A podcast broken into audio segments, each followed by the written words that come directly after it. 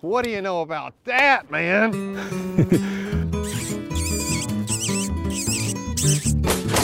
That was pretty fun. I guarantee you, I'm going to have at least one turkey hunt ruined by a coyote this year. Yeah. Well, It happened last year. That's what happened to my brothers. We went down and Turk Coyote showed up at his place. He started black. He shoots him with a 17 Hornady. really? He had little Stevens and Oh, it's accurate nice. little, but he, he he'll tumble a, a coyote with that. I've thing. missed them with the 22 Hornet before. And, I missed two on Saturday. oh, Oh, it hurt. It still hurts. I don't want to talk about it. But he'll call bragging, man, turkeys everywhere. I go down there. Oh, Cody showed up with no turkeys. I think Yeah. I think he's The last uh, last last year, the turkey I killed. So I went out and I set up. and Like I told you, it was raining, and I had this flock of, of turkeys, and there was a couple gobblers and a couple of hens come down off the roost about 300 yards away from me, and they were kind of slowly working my way. I had decoys out, and then here comes a coyote cutting right in between us, and he was just kind of going back and forth, zigzagging these turkeys, and he actually re-roosted them. Uh, about an hour into the day, and I could see these turkeys on the roost. And after he re-roosted those uh, turkeys, he started making a loop down towards my decoys. Huh. So I was ready for him, but he circled just far enough downwind to to get me and take off before I could get a shot at him. So then I backed into the woods and I did a half mile around the field and got up and belly crawled through the field, and those turkeys flew back down. I popped one. So that's how my turkey hunt went last year. that's awesome. I was able to get one, but I was getting ready to say, I was hoping you uh, you took advantage of that little that flush. Oh, yeah. Uh, It was fall just- style in the spring. they were coming straight to me really slowly but they were i, I kind of out there on that farm i don't really have to call the turkeys in even i mean i kind of have them patterned i know where they roost almost every single day and they kind of have the same pattern they, they go along the creek and if i just set up down there most of the time they'll come by me almost like deer Yeah, but i'd rather call them in yeah, or put a sneak on them yep. might try reaping them this year too Yeah, watched- a popular thing. i saw some videos yesterday that made me want to try it Yeah, yeah. Just ignore the ones where the guy's uh, holding the judge behind the, the fan. oh yeah yeah because uh, that's a no-no. i'm gonna find a way to mount just a fan to my shotgun if i can find a way to shoot Yeah, you can. There's some cool mounts uh, that they make. Oh, I'm poor. Like Mine's gonna, thing on mine's gonna be homemade. I'll go to Oh, Lowe's and buy something for a buck fifty and Yeah. rig it up with some super glue David duct Hale was talking about some kind of homemade rig he Well- uses for a fan. Uh, You mean Harold Knight? Harold Knight. What did Yeah. I say? Harold It was Knight. I said Harold. David. well, Hale. Dave was same David. Hill, Yeah, but it's Knight. not the Well, it right was, when he was at the duo. Yeah. when he was at the Collins show, he had the one. He he had kind of a rigged That's a, right. a call to it. Yeah. Did you see that bird he killed the other day? Uh-uh. Monster, Really? biggest bird he's ever killed. Huh. And, uh, Whereabouts? It was in Tennessee, two inch spurs. They got a triple that day. It was uh, Harold, David, and some other guy. I'm not sure who it is, but his last name's Knight, so it could be part of the family. I'm not sure, but tripled up, and uh, Harold killed his biggest turkey ever on that hunt. Wow, so that's awesome. Good for him. pretty cool. Yeah. So uh, let's go ahead and get it started. We've been talking. We always do this where I get to the introductions later. That's all right. I'm Chase. Prime's the pump. Yeah, yeah, we're ready to go now. I'm Chase Winiger, sitting down with Lee McClellan, How is everybody today? and today we have Zach Danks, Turkey Program Coordinator. Howdy, folks. And uh, Zach, so basically, we had Gabe on a few weeks ago. He's basically the head biologist over the deer and elk program. That's what you are for the turkey and grouse program, right? That's right. What is there any other species that uh, Nope. Nope. tur- turkey Uh, and grouse? Those two. Yep. So this time of year is kind of busy for you, I'm sure. it is. Like, Yep. you, like you told us right before we started, you have somewhere you have to be, a presentation you have to give tomorrow. Mhm. And you just laid down a couple of things in front of me and Lee here, and one of them's a report for what? What is this a report for? I haven't even looked it over. It's uh, I'm calling it a preseason report because it talks about last spring's harvest Mhm. and the uh, summer brood survey results and fall hunting results. Yeah, so it's- it's kind of a synopsis of the last year in the life of Kentucky turkeys, uh, Kentucky's turkey flock. It's titled uh, "Kentucky Wild Turkey Population Status Report 2018," and then the graph on the on the front here, the the, the graphic is Kentucky Wild Turkey Population Trends 2008 through 2017. So I mean, this is kind of random, but is there anything in this report that would be good to talk about? Well, uh, we could just kind of quickly run down through it, um, given uh, the way the report's organized. If this is something you want to get to or you think it's important, because there's a lot we could talk. Turkey season starts this weekend, so It's whatever. I mean, I can kind of I can run run through it. It'd be no no problem at all. prep you for your presentation tomorrow. Well, tomorrow it's about grouse. That's the thing. Oh. I'm talking to a bunch of loggers and why are you talking- foresters. And, I don't see why you're talking about grouse two days before turkey season opens, but yeah, you know, that's just Luck of the draw. luck of Yeah, the there you draw, go. man. It's- drumming season. They're out doing their thing right now, drumming. So, well, been doing a lot of surveys with that lately. So, Years ago, I was fishing on North Elkhorn Creek, and our You know, that was like- Awesome. I think it was during the restoration when we were putting them out in some Yeah. places that were somewhat uh, unusual. right. But I never will forget that. He was on a log drum. It was great. Oh yeah, oh, that's a awesome sound. Sure enough. Just any big takeaways from this report? I'm kind of flipping through it. I'm looking at Yeah. just participation in some of the studies. Looks like they've increased over the last year. Yeah, absolutely. So the report starts out talking about reproduction, uh, which amongst turkey biologists is just uh, you know it's a topic of conversation. You know, anytime we're together, because what we've all seen in the last uh, decade or so is a major shift, uh, a downward trend in poults observed with hens Hmm. uh, since the restoration days, early 80s for us. Uh, other states have got started earlier with restoration, so but they have seen the same trends. So it looks like that there are fewer poults per hen. So in the graph, you know, you'll see uh, how it's changed over time. Generally, uh, our index, if, if we have an average of two poults per hen, we consider that kind of break even, pretty pretty decent Um, reproduction yeah, I see the graph now. and we've kind of been below that the last several years, uh, but we do fluctuate. So this kind of goes along with harvest totals, which we can talk about in a second, and how that's we're kind of in a fluctuating phase. We're post restoration. Well, we're, we're wondering how that uh, all ties into reproduction too, and um, Hmm. so uh, the good thing about last year's survey is I was able to, without some outreach, uh, help with the department. Got a bunch more observers on that survey, Mhm. members Yeah. of the public to help out with their observations as well as department staff, and so that really ups our confidence in the uh, in the survey. And the The- the- accuracy of the survey. right, but the downside is it's eh, the results showed one of the worst reproductive years ever. Yeah, I'm looking at that right now. But uh, that's probably because we had some real, real strong rain events, Mhm. gully washing type events uh, last summer, and those can be absolutely detrimental to uh, young poults. So just looking at this graph real quick, because the people obviously can't see it unless they look at this, which Yeah. will probably be Right. available somewhere, right? Yeah, it's on the website now. So I'm just looking for kind of average years. Um, 1989, we're looking at four poults per hen. Mhm. Um, 1999, 3.4. 1998 is 2.4, so it's decreased right there. Mhm. 2004, 2.3. 2010, 1.9. Last year, 1.3. So a pretty significant decrease over the last 24 years. Yeah. So a couple things there. Again, this that same trend has been observed in nearly every state in the southeast and Midwest. So this is a, a big topic for, Mhm. for for we biologists for sure. And uh, uh, we really think two things. As I talk, I mentioned in the report, there's something that biologists. It's a biological phenomenon theory that we all talk about, learn about in school. It's called density dependence. Mhm. And basically, it's a the uh, researchers postulate that as a population grows and grows, as our turkey flock did in the in the 70s and 80s Mhm. when we were uh, restoring them. You know, an individual hen had virtually unlimited access to Yeah. you know Yes, the so she could find that top-notch nesting spot and broodering spot, and she did. Uh, so one thought is that the per capita output, per hen output of Mhm. poults was better then. Yeah. Because Habitat. they didn't have to compete with Yeah.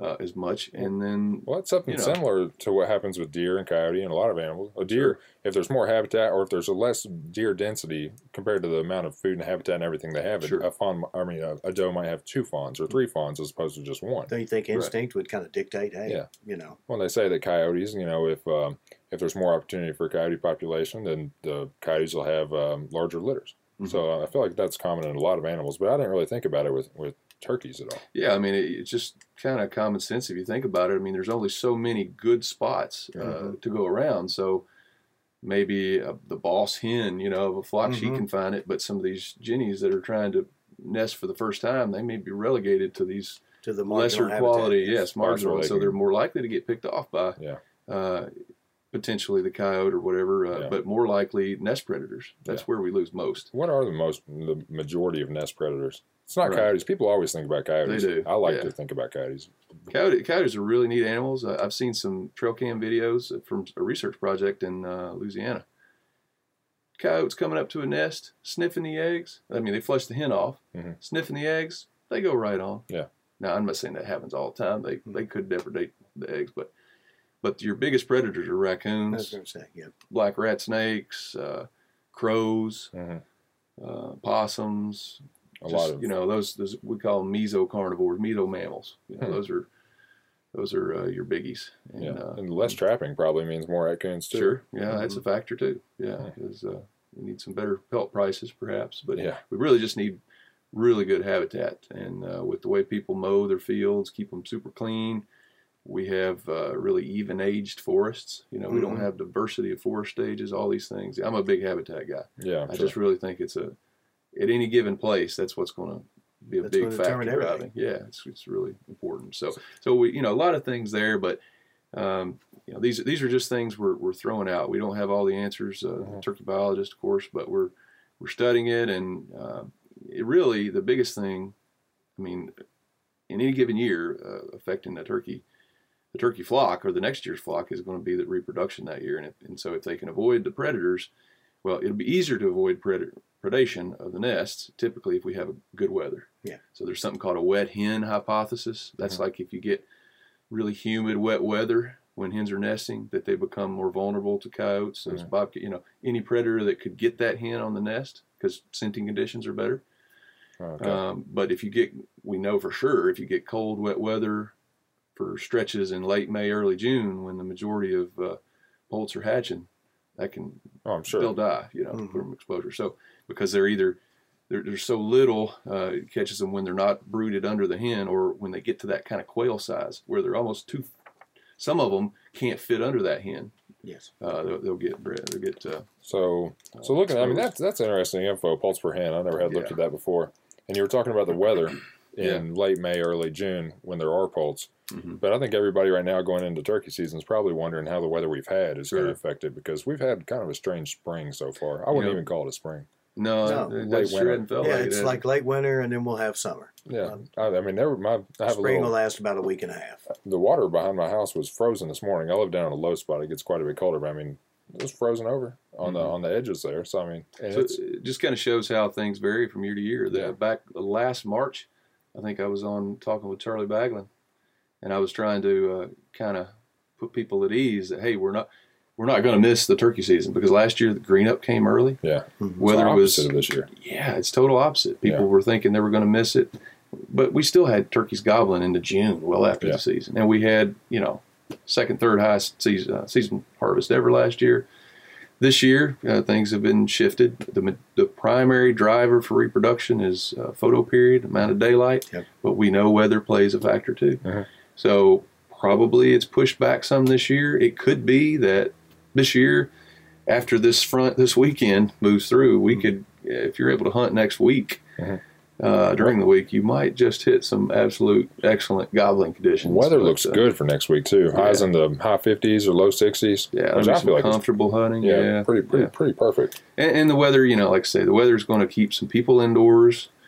Uh, if it's if it is as stormy as they're predicting, then you know we could see a dip in harvest. Yeah.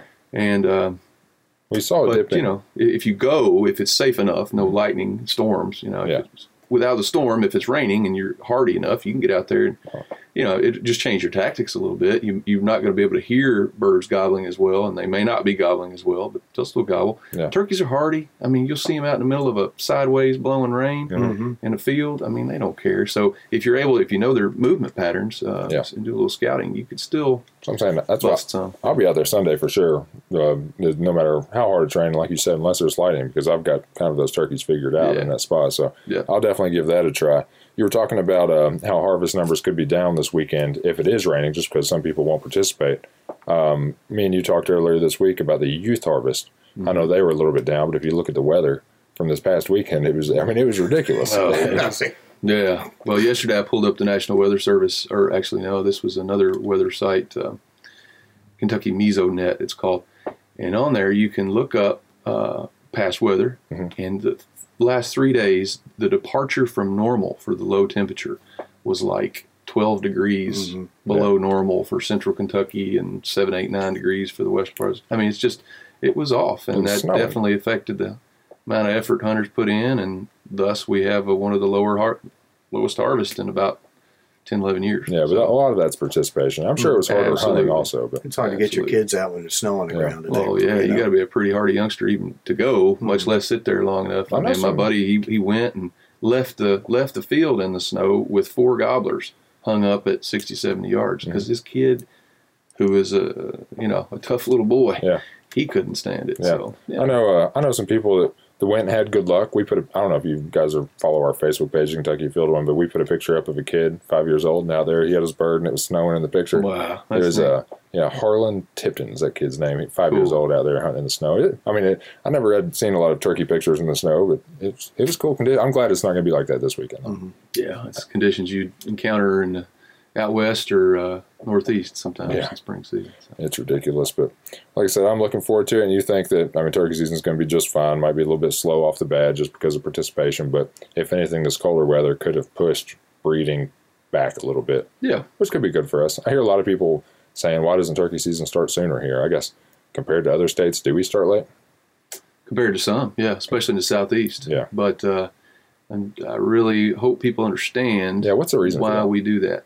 Okay, it's based on some research 40, 50 years ago Mhm. that kind of looked at the chronology Mm-hmm. of gobbling. Mhm. So the theory being that when you're hearing that, that first peak in gobbling, that's when a lot of breeding activity is happening. So if we start our season then, Mhm. we are not only potentially shooting gobblers that would otherwise have had a chance to breed, Mhm. but we're also putting hunters in the woods when hens uh, are out there Mm-hmm. and could be mistaken for gobblers. They could be, uh, you know, poached. So we're actually trying to let Uh, them breed just a little bit. Yeah, before we need some breeding to happen. Yeah. Absolutely. And then, you know, once a lot of hens get bred in your local population, they're no longer interested in that gobbler. Mm-hmm. So they're going to go off and start laying an egg per day Mhm. uh, for the next couple weeks. Well, that gobbler is going to start. They're going to start hammering on the gobbling again, and so you can see a second peak. And so some states chose to set their Yeah. their season around kind of what we think of as the average date for that. Now that varies. This year we may not have a second peak. We may only get one. Yeah. It just you, you never know, and we, we do the best we can to to set our seasons in that sort of with that thinking. Um, but it's not perfect. So some years, yeah, you hear a lot of gobbling early, and you may not hear it for the first weekend, week of the season. But sometime in our three plus week season, you're going to hear some gobbling. Yeah. Now, you know, I like to harvest a turkey. I like to have a great time. Some guys, it almost doesn't count to them unless they're able to call the bird in. And everybody's got their own personal standards. But if you hunt enough through the week, you, you'll have you'll typically be able to experience a range of behaviors. Yeah. You know, so now contrast the way our season is set, and then a few other states with sort of the deep southern model. I Mhm. guess I'll say, which is they start way early Uh-huh. into March, and Well- they which they're farther south. We're so, talking about like so- Alabama. yeah. Alabama, Mississippi, all of those kind of states, and not, not to take anything away from them. They're, they're like Yeah. that's classic turkey hunting But, country. on- but at the same time, though, I've heard rumors that Alabama's numbers are way down. well, a lot of the southern states are concerned, Yeah. um, and uh, they have they've been seeing some declines. Of course, they've had turkeys longer than us, Mhm. so the, the sort of changing of the turkey population dynamics has ha- happened there sooner. Uh, but to the extent that might be influenced by early hunting seasons and really long hunting seasons Mhm. and very liberal bag limits. Mhm. We want to avoid that as much Yeah. as possible because we're we're in an uncertain time. Let's face it. You know, I mean, uh, we're past restoration. We've got a healthy flock for the most part, but there are areas that people tell me numbers are way down. Yeah. And you know, I can you know some have some experience too. It's it's not like you see them every in every field driving down the parkway or the interstate. Uh. Same time, you, there, there's still a lot, and so we're in this fluctuating time period. And So Yeah. the basically the way our and when you were telling me about you know they they they're going to be gobbling, we're going to give them a chance to breed, and then as hens go in the nest, the gobblers are going to be looking for other hens Mhm. because those hens aren't going to be interested anymore. It kind of reminds me of the first rut and the second rut for deer hunting. Yeah. So for the benefit of the turkey and like for biological reasons, we're basically saying as far as turkeys are concerned, we're going to let you guys have that first rut to breed and to get some of the hens on the nest so they aren't you know out there quite as much in the Mm-hmm. in the way in danger however you want to put it and then we're going to hunt the second rut is that kind of the yeah, a yeah, way that's a general yeah kind of a way you Okay. could, could catch it. And you know, people may not agree with that, but I'm telling you, when you've got a, a precious resource, you, you Yeah. need to. You got to. It's a fine balance between uh, the social concerns and the biological, and yeah We, Yeah. we have to manage the population. I mean, turkey season in Kentucky is great. Yeah, I have no complaints. you- Yeah, gosh, it's so so awesome. Yeah, and like I said, when you when you were talking about how the deep southern states uh, do actually start their season back sooner, that kind of clicked in my mind. Well, I've heard that they're having some population issues, so maybe we're avoiding something potentially bad by doing it that way. Yeah, I just don't. Uh, George Wright, our architect of our turkey program, he hit it on the hit the nail on the head with his season timing, and I just think it's still applies to Yeah. our population, so we need to keep it going. On the front page of the uh, report you gave me here, there was actually a graph showing some decreasing, some counties with decreasing populations, counties with stable populations, and increasing populations. You got 17 listed as decreasing, two of which are counties I hunt. Hmm. But uh, Sorry, and Chase. Two, I mean, two out of 17. I mean, that's Yeah, that's just my luck. Stable 72 counties and increasing 31 counties. yeah. So, I mean, uh, 17 out of 120. Yeah, That's a pretty good ratio. Yeah. yeah. I'm, I'm I not live complaining at all. And I've got plenty. Of, I mean, there's plenty of turkeys. Shelby County, Henry County, Owen County are three listed in the Right. decreasing, and all three of those counties I know for a fact have good turkey numbers. So it's not like they're hurting for anything.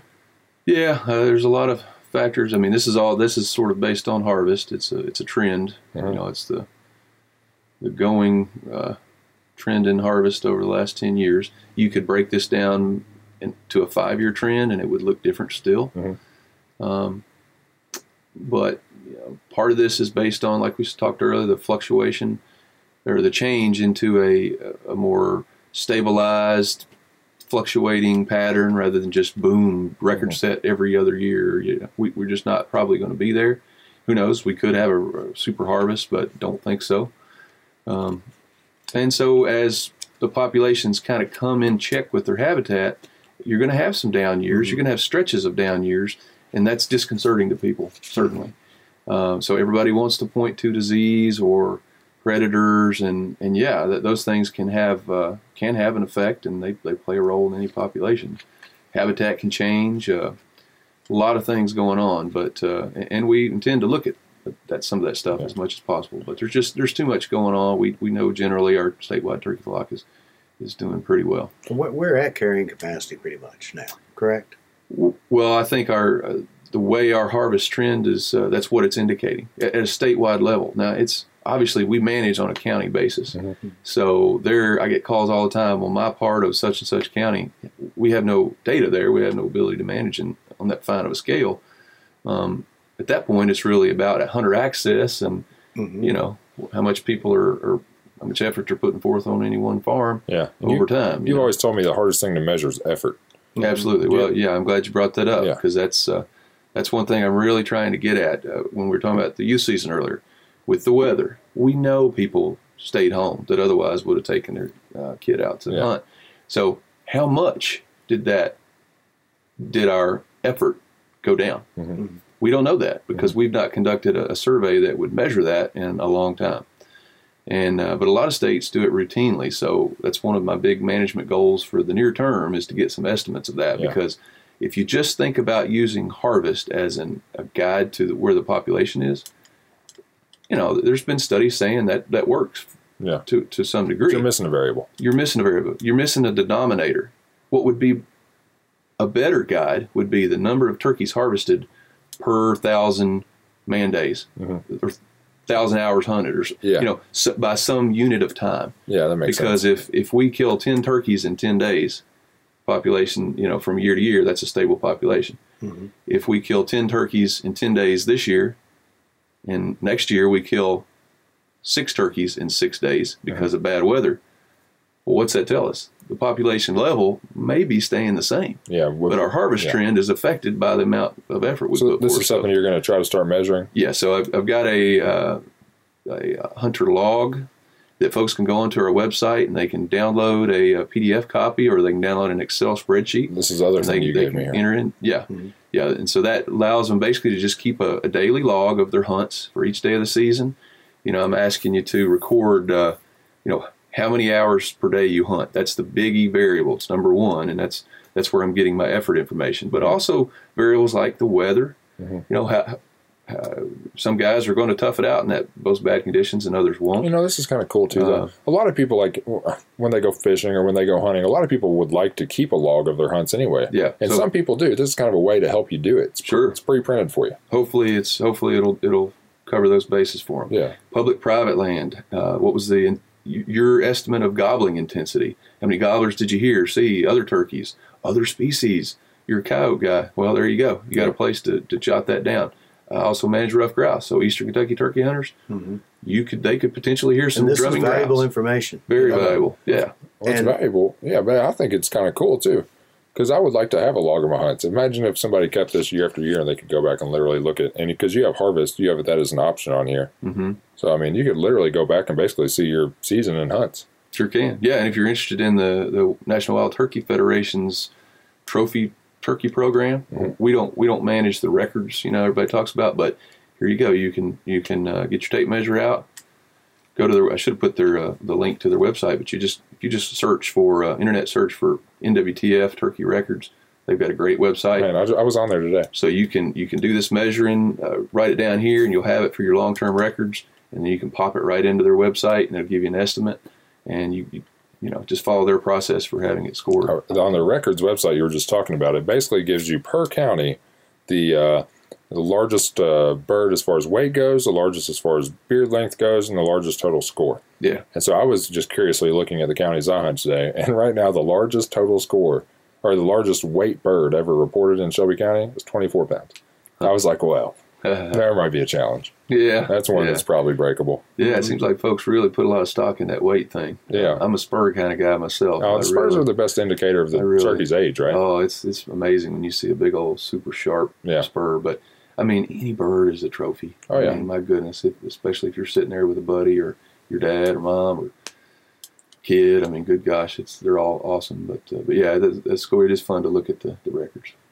And Zach, you have uh, several surveys and, and opportunities for people on the inside of the spring uh, Yeah. hunting guide That's right. that, so that that would that, that you're looking to, to glean more information from hunters if they want to participate in other aspects. That's right, Lee. Yeah, the next one will be. It's not up yet, but as soon as the season closes, I'll have a, uh, a voluntary online turkey hunter survey. Mhm. So even if you did not hunt this spring for whatever reason, but you consider yourself a turkey hunter, go check it out because there'll be questions that apply to you. But certainly, turkey hunters, I want to know again how much you hunted and what your experiences were like. I'm trying to get at that effort data information, Yeah. but also get some thoughts from the from the So- our hunter constituents. I know you have to, to take off and, and get ready for everything else you have going on. You're like you said earlier, you're busy right now. But if somebody wanted to find these surveys and wanted to, is this report available as It is. well? Yep. So if somebody wanted to see the report we were talking about, or, or get their hands on one of these, uh, the hunter surveys or anything like that, where would they go? fw.ky.gov. Uh-huh. You'll see a link. It says Hunt. It's uh, on a little menu bar, left half side of the screen. Yeah. Click that, and it'll scroll down to game species. Click there, and then you'll see spring turkey amongst the other species. Okay. Click spring turkey. When that page comes up, you'll see the first link is the hunter log survey, which they can uh, they can download. There's also the preseason report. Uh, it'll be telling you to check back at the uh, end of the season for that online survey. Mhm. And we'll have a brood survey in the summer Yeah. for Yeah. July and August that would really like people to help out with as well. And uh, we'll also have a, a similar fall postseason survey in probably December, January. So if somebody wanted to participate and help out as with, I mean, basically Absolutely. turkey. It's basically helping out with turkey Yeah. management. sure, I think. Go ahead, Lee. This information, I think people don't realize how important it is. You Yeah. know, Yeah. because this is the real deal, not uh, estimates or you know, this is actual reported data, and the more people you get to participate, just the better management decisions we'll make. Oh, You know, that's I think I think a lot of people don't don't realize how important they are for Yeah. to, to our, our biologists. So Yeah. fw.ky.gov in the top menu bar, click hunt, scroll down, spring turkey, Uh, game species. game species, and Yeah. then spring turkey, and you'll find the surveys and all everything you could pretty much want right there. That's it. Good deal. Good deal. Well, Zach, I appreciate you stopping by. I know you got to take. bet. Is there anything else you want to just throw in there before you do take off? What about your Livingston County and Crittenden County? That's a good. Oh, point. that, yes, I read that press release earlier. That's a Mhm. yeah, that's kind of interesting. It seems like a good way for people to get their bird breasted out by the department. Yeah, that's true. My hand's probably going to be pretty, uh, pretty worn out. I'm Yeah. gonna be Be tired, uh, but the, yeah, this weekend, opening weekend, and uh, we're going to be set up in Salem, Kentucky, at the Tamco Convenience Center. There, it's real most convenient place for hunters uh, in Crittenden and Livingston County to capture both those counties. We're going to be set up there. It's uh, it's sort of like a check station, and we're trying to get people together, but it's totally voluntary. We're not checking you per se. We will have uh, game wardens there from time to time, periodically, but it's really a chance to uh, two things. One, uh, gather 15 to 30 turkey carcasses that people would be willing to donate to us that we can have sent off to a lab for a necropsy, you know, an autopsy, uh, check them out for parasites, other things like that. And uh, we'll, like you said, we'll, we'll breast, give them the breast meat if they want it, their uh, beard, fan, and spurs. Uh, but that can really hopefully provide some good information on the health of our uh, health of our flock. We've never really tried this before, and uh, secondly is just to be available to talk to hunters. Yeah. You know, I don't know if we'll have five guys or fifty or five hundred, but Yeah. uh, it you know we always like hearing from folks, and it's a chance for us to explain what we know, what we don't know, and hear from from folks as well. I'll I know probably uh, be trying to gather gather some of this info from them as well. I'm sure. absolutely. So, but basically, in summary, what we're trying, we want the parts of the turkey carcass that are usually wasted.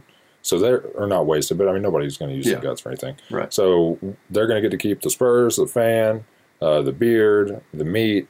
We're just basically taking the carcass and we're using that for research to help us out. And basically, the reason for this, if I read the press report right, was because there is some declining population. Yeah, on that map, you sh- uh, the, the front page of that Uh-huh. report you were looking at, yeah, Livingston Crittenden are is one of a few pockets of persistent decline, especially over the last five years. Mm-hmm. But uh, it stretches back, you know, a little bit, and you know, we want to try to begin looking at, at what could be going on there because that's a traditional Yeah. turkey hunting stronghold, and uh, yeah, it's just a way to. I can't be everywhere, Yeah. and this is a being a sort of a pilot kind of project. Uh, I got a, we got a, a great staff down there, wildlife and law enforcement. Uh, Philip Sharp's the local biologist, and he's uh, helping me spearhead this effort. He knows a lot of guys. Here's here's from a lot of hunters about numbers uh, declining, and I'm, I know a lot of us here at the department are hearing that. And uh, again, we're trying to.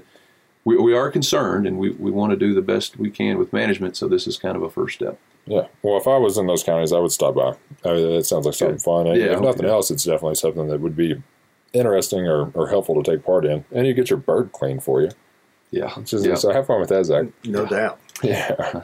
Can be a turkey cleaning expert. You ever seen those videos on YouTube? Sound of like the- the inside of a turkey smells like a bouquet Oh. of roses. No, no, at, least, at least you're not doing it with coyotes. Yeah. Yeah, no, no, uh, it's relatively uh, nice to do with the game birds. So. You ever seen those guys on YouTube or something like the Hispanic guys with the knives and they just clean a deer in like 90 seconds flat? Oh, Per- perfect cuts of meat. That'd be you when you're done with this. Yeah, yeah. If I'm able to stand upright, yeah, If your hand still works. Because those guys down there are pretty ardent killers, so we'll see. yeah.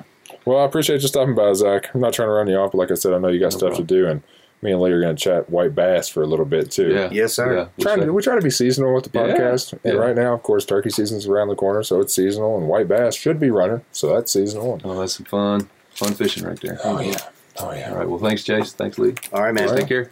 I will be talking to you soon. That was fun. It was. Yeah, I like talking to Zach. He's a good guy. So yeah, I was wanting to talk to you about white bass also. I know you're wanting to talk about white bass because that's your thing. Yeah. You, you've been fishing that for quite a while. Um, I've been fishing white bass now probably since um, about 1986. So some of the listeners, I just thought might not know about the white bass run. I think a lot of people don't know about it, but it's basically just, it's like if there's a, an event, a fishing event in Kentucky, like some natural event that happens that is Mhm. worth taking advantage of, it's probably the white bass run. Mm-hmm. And you you know more about it than me, so just kind of tell me about it because I'm sure you know a lot more about it than me. Well, you know, with Herrington Lake was kind of the epicenter of white bass fishing in the upper South, from uh, especially in the 40s and 50s. People would come from several states away to fish that run, and it was in what the, the area known as Rankin Bottoms was like the epicenter. And, mm-hmm. and you get there by on Kentucky 52 between Lancaster and Danville. You go over the dicks there, Yeah. and I've seen pictures, and th- you've seen those same I've historic seen pictures pictures. with tons of trucks and cars lined up and down the road there for people Well, to, why to fish. why do the white bass run? Because when you when you go, basically, I've heard of people going out there and catching their 15 fish limit and 15 cast. Mhm. I mean, when they're running, it is as on as fishing gets. One day we had a little contest in Lower Elkhorn. Yeah. And we and how many fish can you catch on consecutive casts? And I had the lead there with nine, but then my buddy Glenn smoked me. I think he ended up getting like 16 fish on 16 casts. Man, and is- That's what that's the appeal white bass is because when they're on, I mean, they're on. That's what I'm saying. There's no other fishing quite like white bass, and they're good sized fish. I mean, And two, it tastes great if you get rid of the red meat. Get Yeah. that red meat out. uh, two, three, four pounds, about right for white bass. Most of them are going here in Kentucky will run pound and a half to, to two, some even less than that. Usually 11 to about 15 inches. Yeah. If you get them above 15 inches, you're getting into some We really caught, nice we, we caught some good ones on Nolin last year that were a little bit bigger than that. I want to say Nolin has the best population in Kentucky okay, yeah. But so so why do they run? Because that's something I don't completely understand. Well, it's it's their reproductive right, and uh-huh. things have to. White bass populations. I remember when I first came on the department in, in 2000, we were in a lull period with white bass. A lot of that is is uh, related to weather factors and drought. Mhm. And if you'll remember, we had some droughts in the early 2000s. We had some significant drought in the late 80s to early uh, 90s. Uh, I was too young. And and and you one of the variables you have to have for for white bass to run is flow. Uh-huh. So if you have a really dry spring, you may not have a run. You're gonna have a very weak run. Uh-huh. So you have to have flow at the proper time when Mhm. the water temperature and the photo period all kind of come together. And so they're basically running upstream to upstream to spawn. That's how they spawn. what are they looking for? Um, well, they're they're looking for flow and further enough up, and I believe the males go up first. Uh-huh. And that's the when you catch a lot of white bass, they're all the same size. Those are almost always males. And then later, the females will come up and they will disperse their eggs, and then the males disperse their milt, Uh-huh. and then that's how they do it with the drift. Okay. Um, stripers try to. That's how striped bass, and, and they're all in the Morone family, uh, in, in the oceans would run up the rivers, and that's how they would spawn. So, um, but that's why these populations can go up and down so much. Is you have to have all three variables hit at the proper time. Okay.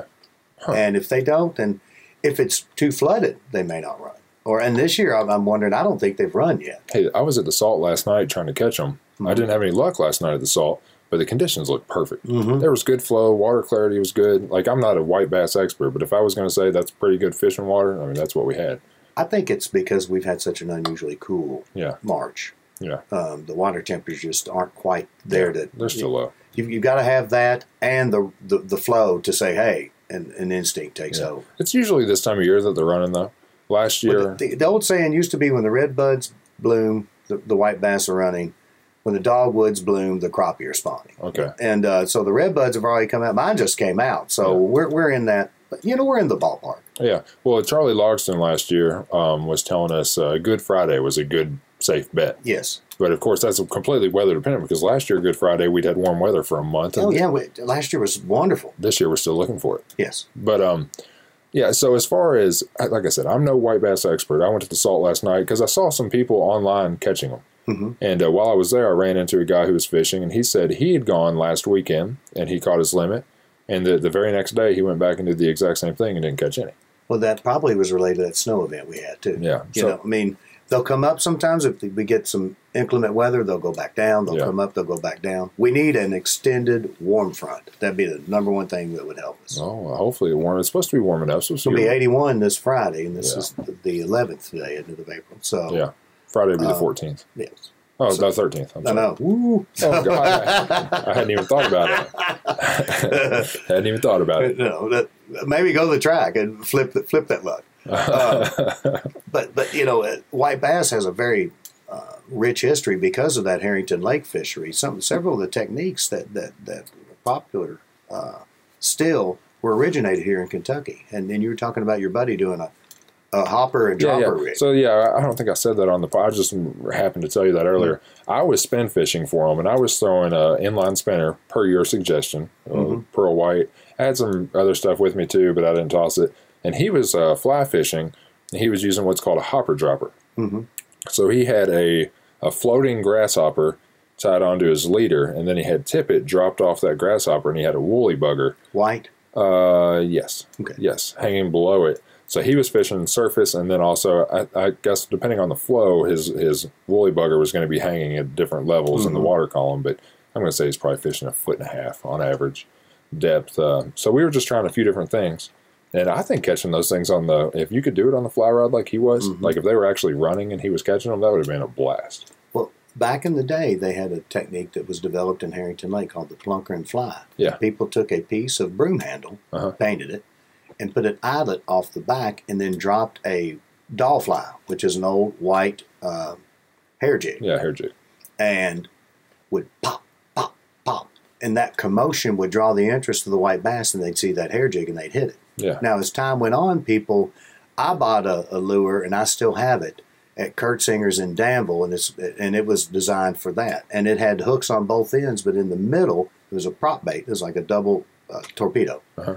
And in the middle it had an eyelet, and you dropped your dropper off the middle, Yeah. so you rip, rip, and I destroyed them on that in Herrington Lake. I just kind of like the idea. and I'd uh, use a white curly tail grub as my dropper. So some of the baits people typically use for white bass, you know more than I do, but I know hair jigs, like you said, Mm-hmm. uh, maybe a beetle spin or a Mepps or a rooster tail. Yeah, that Mepps, uh, rooster tails are great, and also vary your depth. A lot of people don't maybe let it count to 1,000, 2,000, Yeah. 3,000, and work your way down. Sometimes they're four, five, six feet deep, and and you don't. The people are like, oh, they're not running, and they're just deeper. Yeah.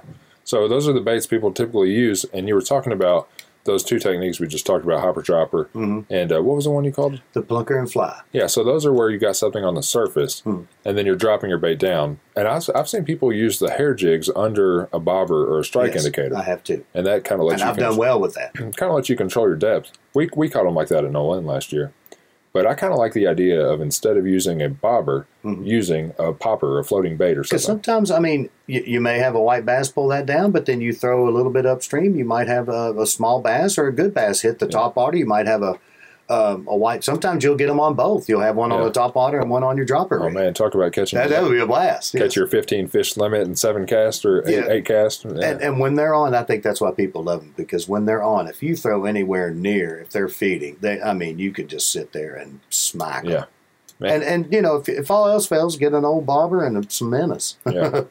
They'll hit those too. I'm going to go back uh, very soon. Turkey season is going to be, you know, when, when turkey season rolls in, that's oh, it's hard for me to do anything else.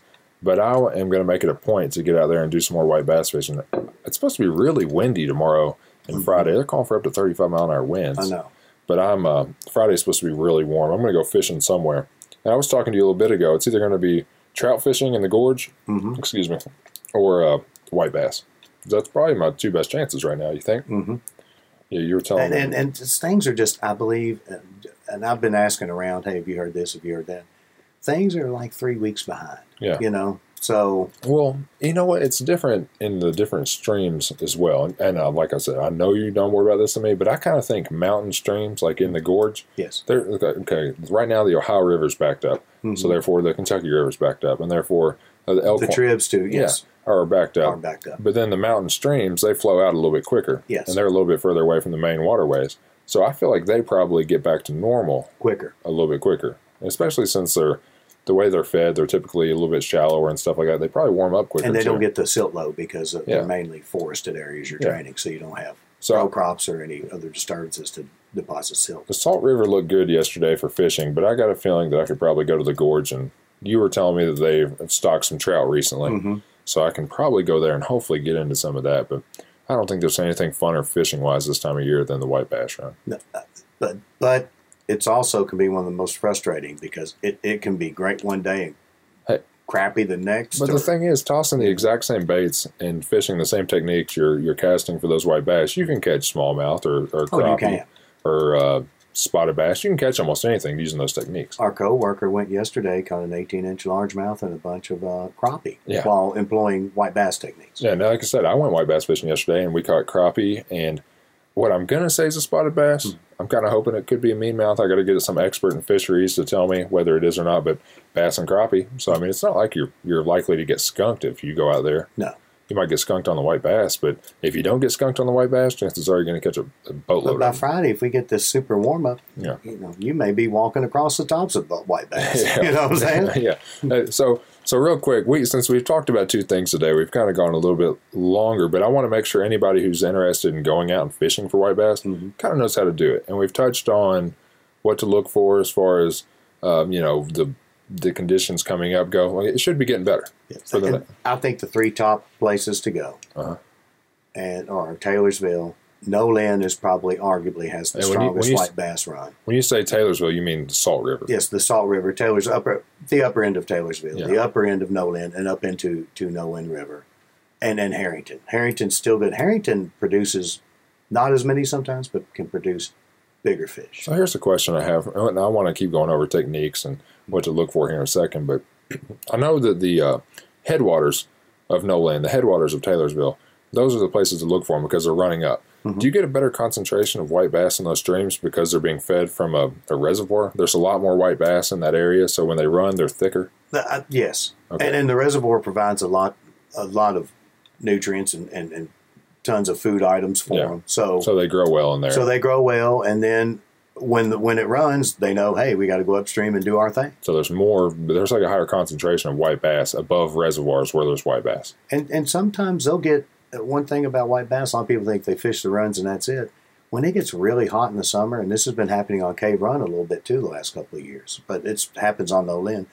They'll get like hybrids do it too. They'll get in the jumps, and you'll be out in the middle of the hot, and all of a sudden just an eruption. Mm-hmm. Of, and they're pinning those shad against the top of the reservoir and just Huh. rip it through them. That's a, that's that can be really fun fishing. It's sporadic, but it can be fun. I'd have to check that out. And hybrids will do that on Herrington as well. They'll get in the jumps, especially in August and, and into September. So let's just say, uh, so now you said the three places you like the most in the state. Let's just say the white bass run. There's a good chance you could go out anytime during turkey season, or maybe even for yeah, because turkey season's the next three weeks.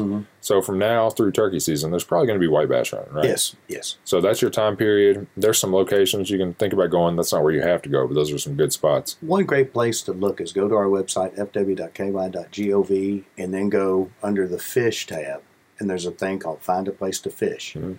And you can select by species, by county, and by water body. But you can go to uh, white bass Yeah. and it will it will show you the places. There's some up and coming fisheries too that you can check on our fishing forecast that the, the uh, fisheries division produces, which is invaluable. And another cool And, thing. and that gives you access spots Yeah. too. That's the great thing. That's places you can go wade. That's what I was getting at. bank Another, fish. another good thing about the white bass run is that it's a bank fishing Yeah, opportunity. you don't need a boat. Yeah, a lot of people don't have boats, and you know, a lot of people think about going out and muskie fishing, or even a lot of crappie fishing is done from boats and stuff like that. But white bass is one where it's probably almost best done from the bank. It is, Yeah. in, in a lot of spots. So- and, and I try to tell a lot of my stories and stuff to people who don't have boats. Yeah, not everybody has that. Everybody, for the most part, has access to to bank fishing if they if they know where those public access spots are, and then you just tell them how to find them. Mhm. And uh, yeah, that, that's the way to go about it. So getting back to the technique, how to do this, they got an idea where they can look up how to get there, uh, time period.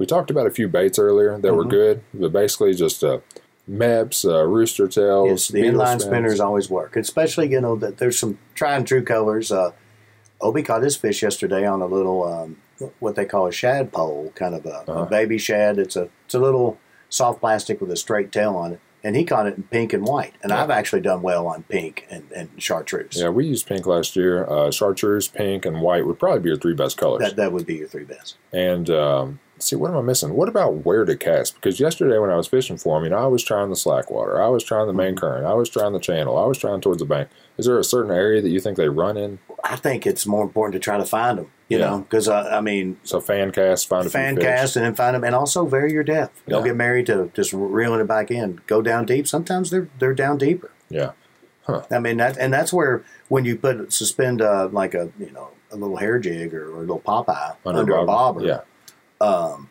and I've had them three four feet deep, and Yeah. the bobber goes down. I've had it two feet deep, and I don't get a bite. So- and I make it deeper, and then bam. when you when you suspend one of those jigs under a bobber like that, you you can cast it out there and you can let it sit, but basically you, you pop it right. Well, I- Give it a little you- pop. It, it, it depends. If you if you don't have current, I'll work it just a little bit. But if you have current, a lot of times I just let the current dictate that because it'll go up and down a little bit Yeah. and move, and that'll give it some some. Um, I found mo- a lot of times in fishing, a subtle presentation is a little bit better than an overly aggressive one, Yeah, no matter what the species is. that's probably true. But unless they're really on, and then sometimes when they're really on, they want an overly aggressive uh, Yeah.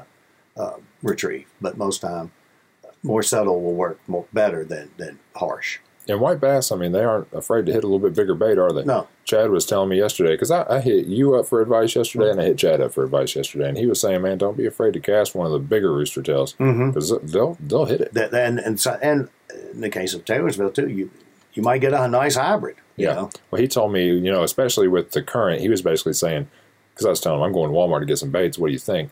He said, "Man, there's a good chance the salt's going to be flowing. You might want to go with a quarter ounce Mm-hmm. uh, bait so that current's not as big an issue." He said, "Don't be afraid to throw that because they'll hit it."